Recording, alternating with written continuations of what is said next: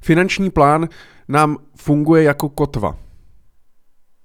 Ve chvíli, kdy uh, se stane něco v našem životě, nebo padají například uh, finanční trhy, tak ten finanční plán nám jasně říká, co, dě- co mám dělat, proč to mám dělat, kam směřuji a hlavně mě pomůže nepanikařit. Proto si myslím, že finanční plán by měl být v každé domácnosti. Vítejte v podcastu Finance prakticky. Moje jméno je Michal Doubek, jsem finanční poradce a lektor finanční gramotnosti. Již přes 10 let pomáhám ostatním pracovat s jejich penězi, učím je finančně plánovat a efektivně dosahovat finančních cílů.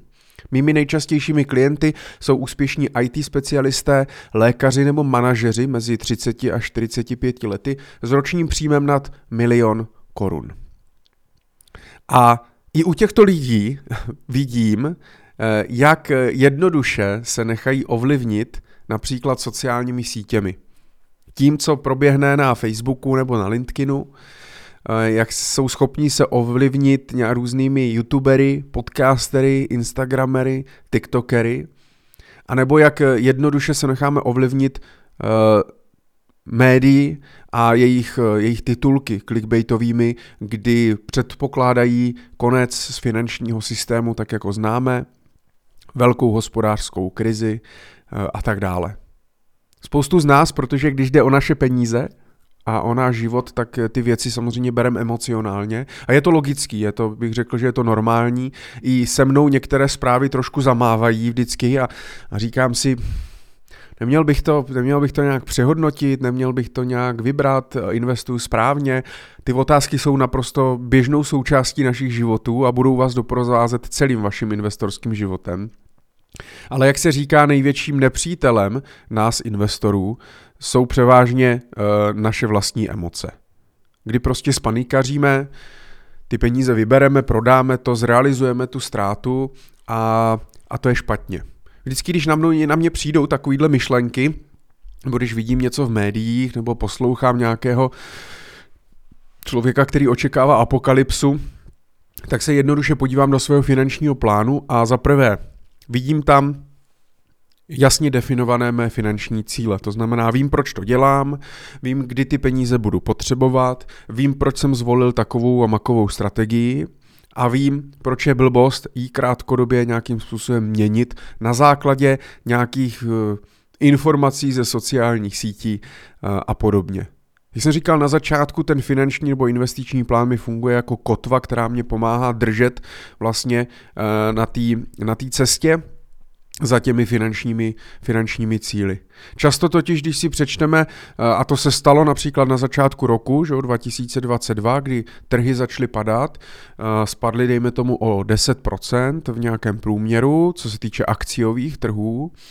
A Začaly se objevovat eh, různý komentáře v diskuzích a pod různými videi na YouTube a podobně, že lidé začali mít strach, začali si říkat, Ježíš Maria, já jsem naletěl, na konci roku jsem si nakoupil nějaký akcie, koupil jsem si ETFK, teď to všechno letí dolů, eh, všude v médiích píšou, teď už to půjde jenom dolů, čeká nás krach, nemám to prodat.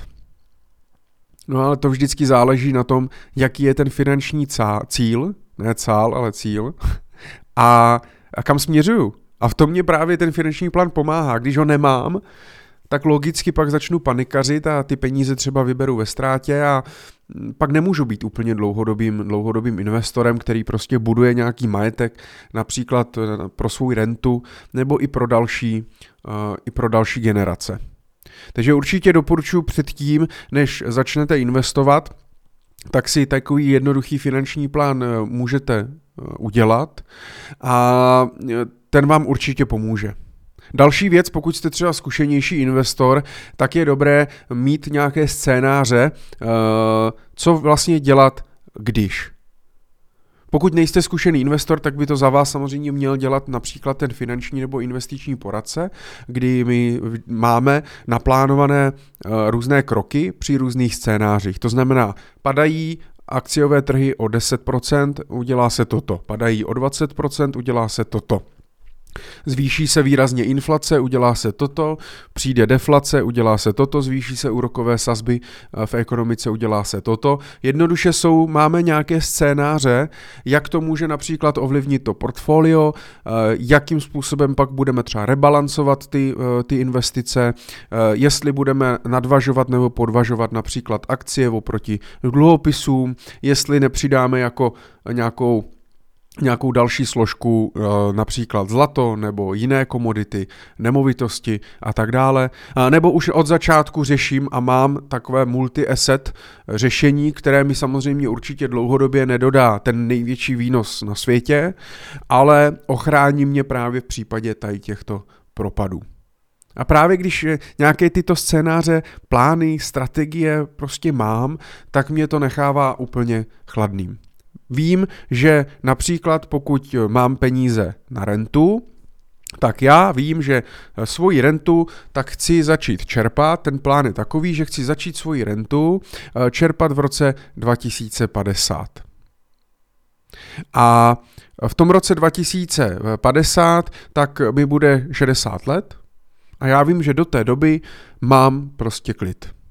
A je mi vlastně jedno, co se na těch finančních trzích děje, a uh, samozřejmě nějakým způsobem to sleduju, ale já investuju dlouhodobě.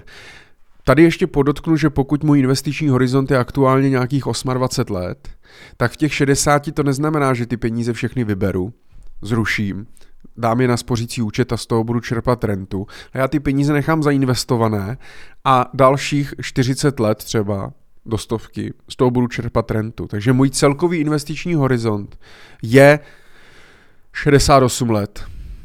To je poměrně hodně, když nad tím teďka přemýšlím. 68 let. Takže to, co se na akciovém trhu stane v následujících pěti letech, je mě vlastně úplně jedno.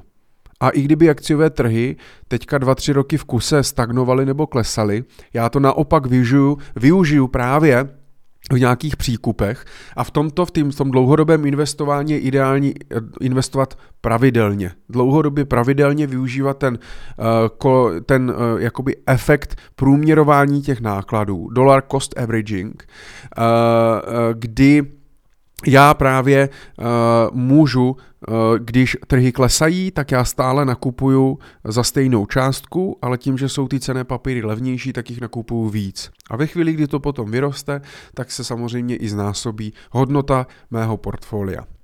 ale pomáhá mě to v tom, že vím, že mám investiční horizont 68 let a že to vlastně nesleduju. Vy možná víte, ti, co mě poslouchají dlouhodobě, tak víte, že já akcie i nemovitosti v podstatě považuji za aktiva, které držím s nekonečným investičním horizontem, takže nikdy je neplánuju prodat. Uh, takže v tom případě mě to vlastně nechává úplně chladným.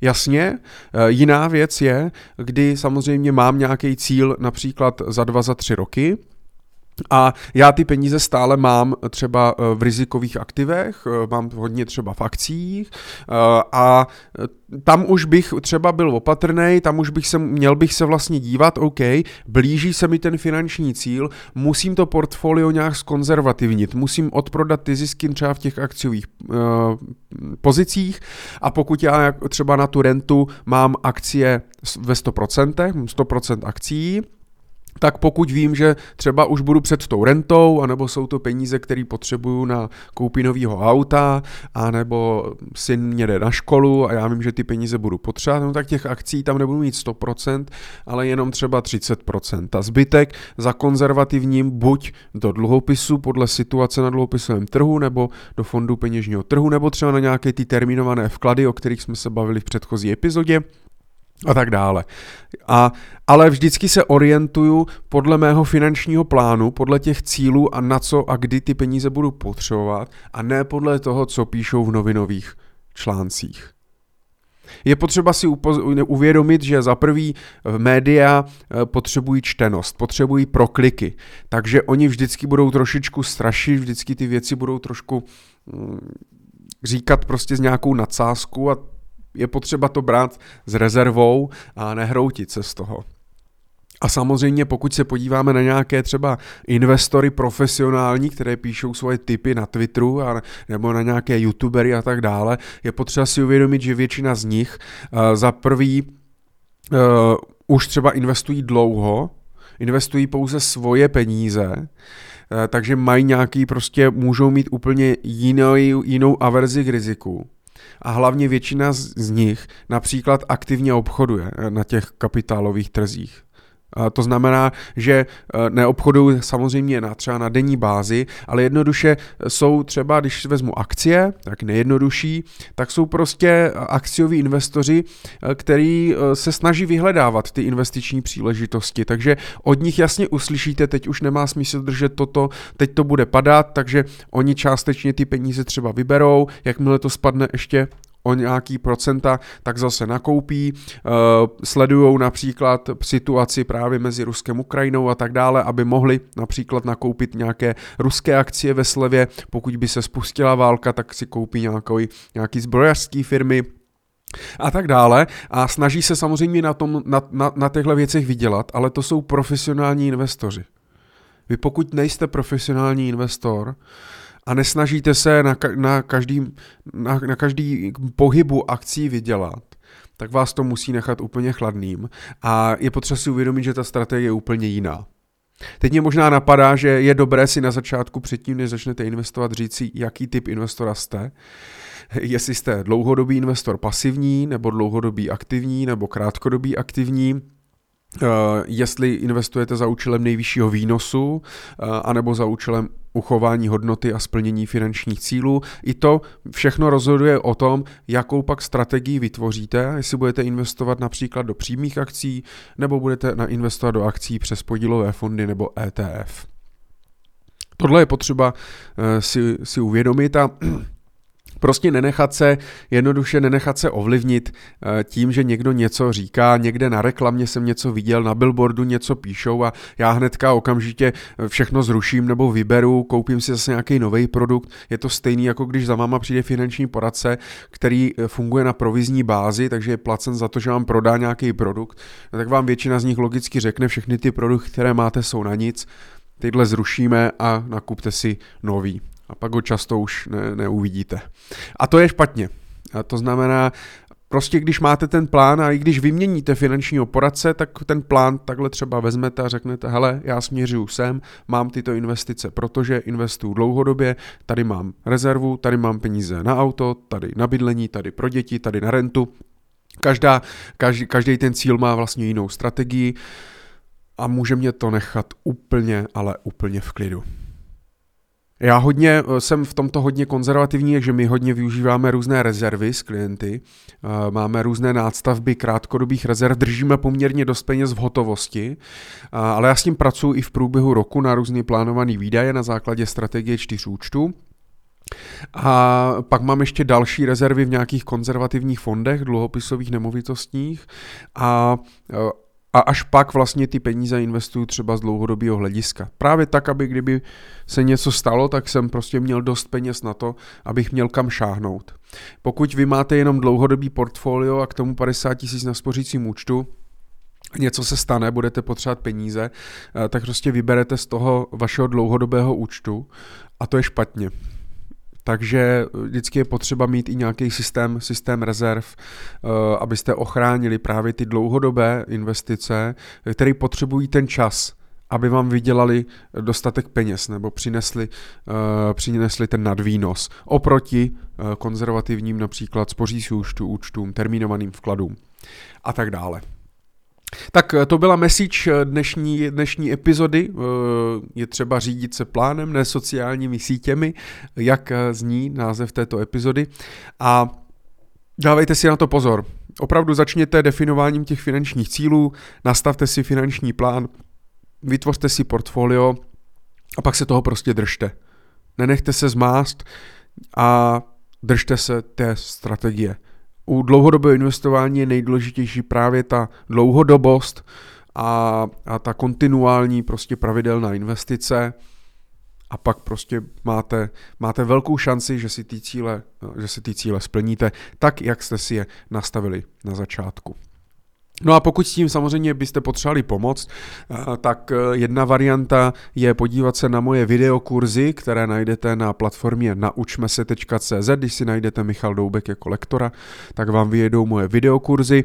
Eh, když mi napíšete na e-mail, rád vám poskytnu 20% slevu, za to, že posloucháte můj podcast na první kurz.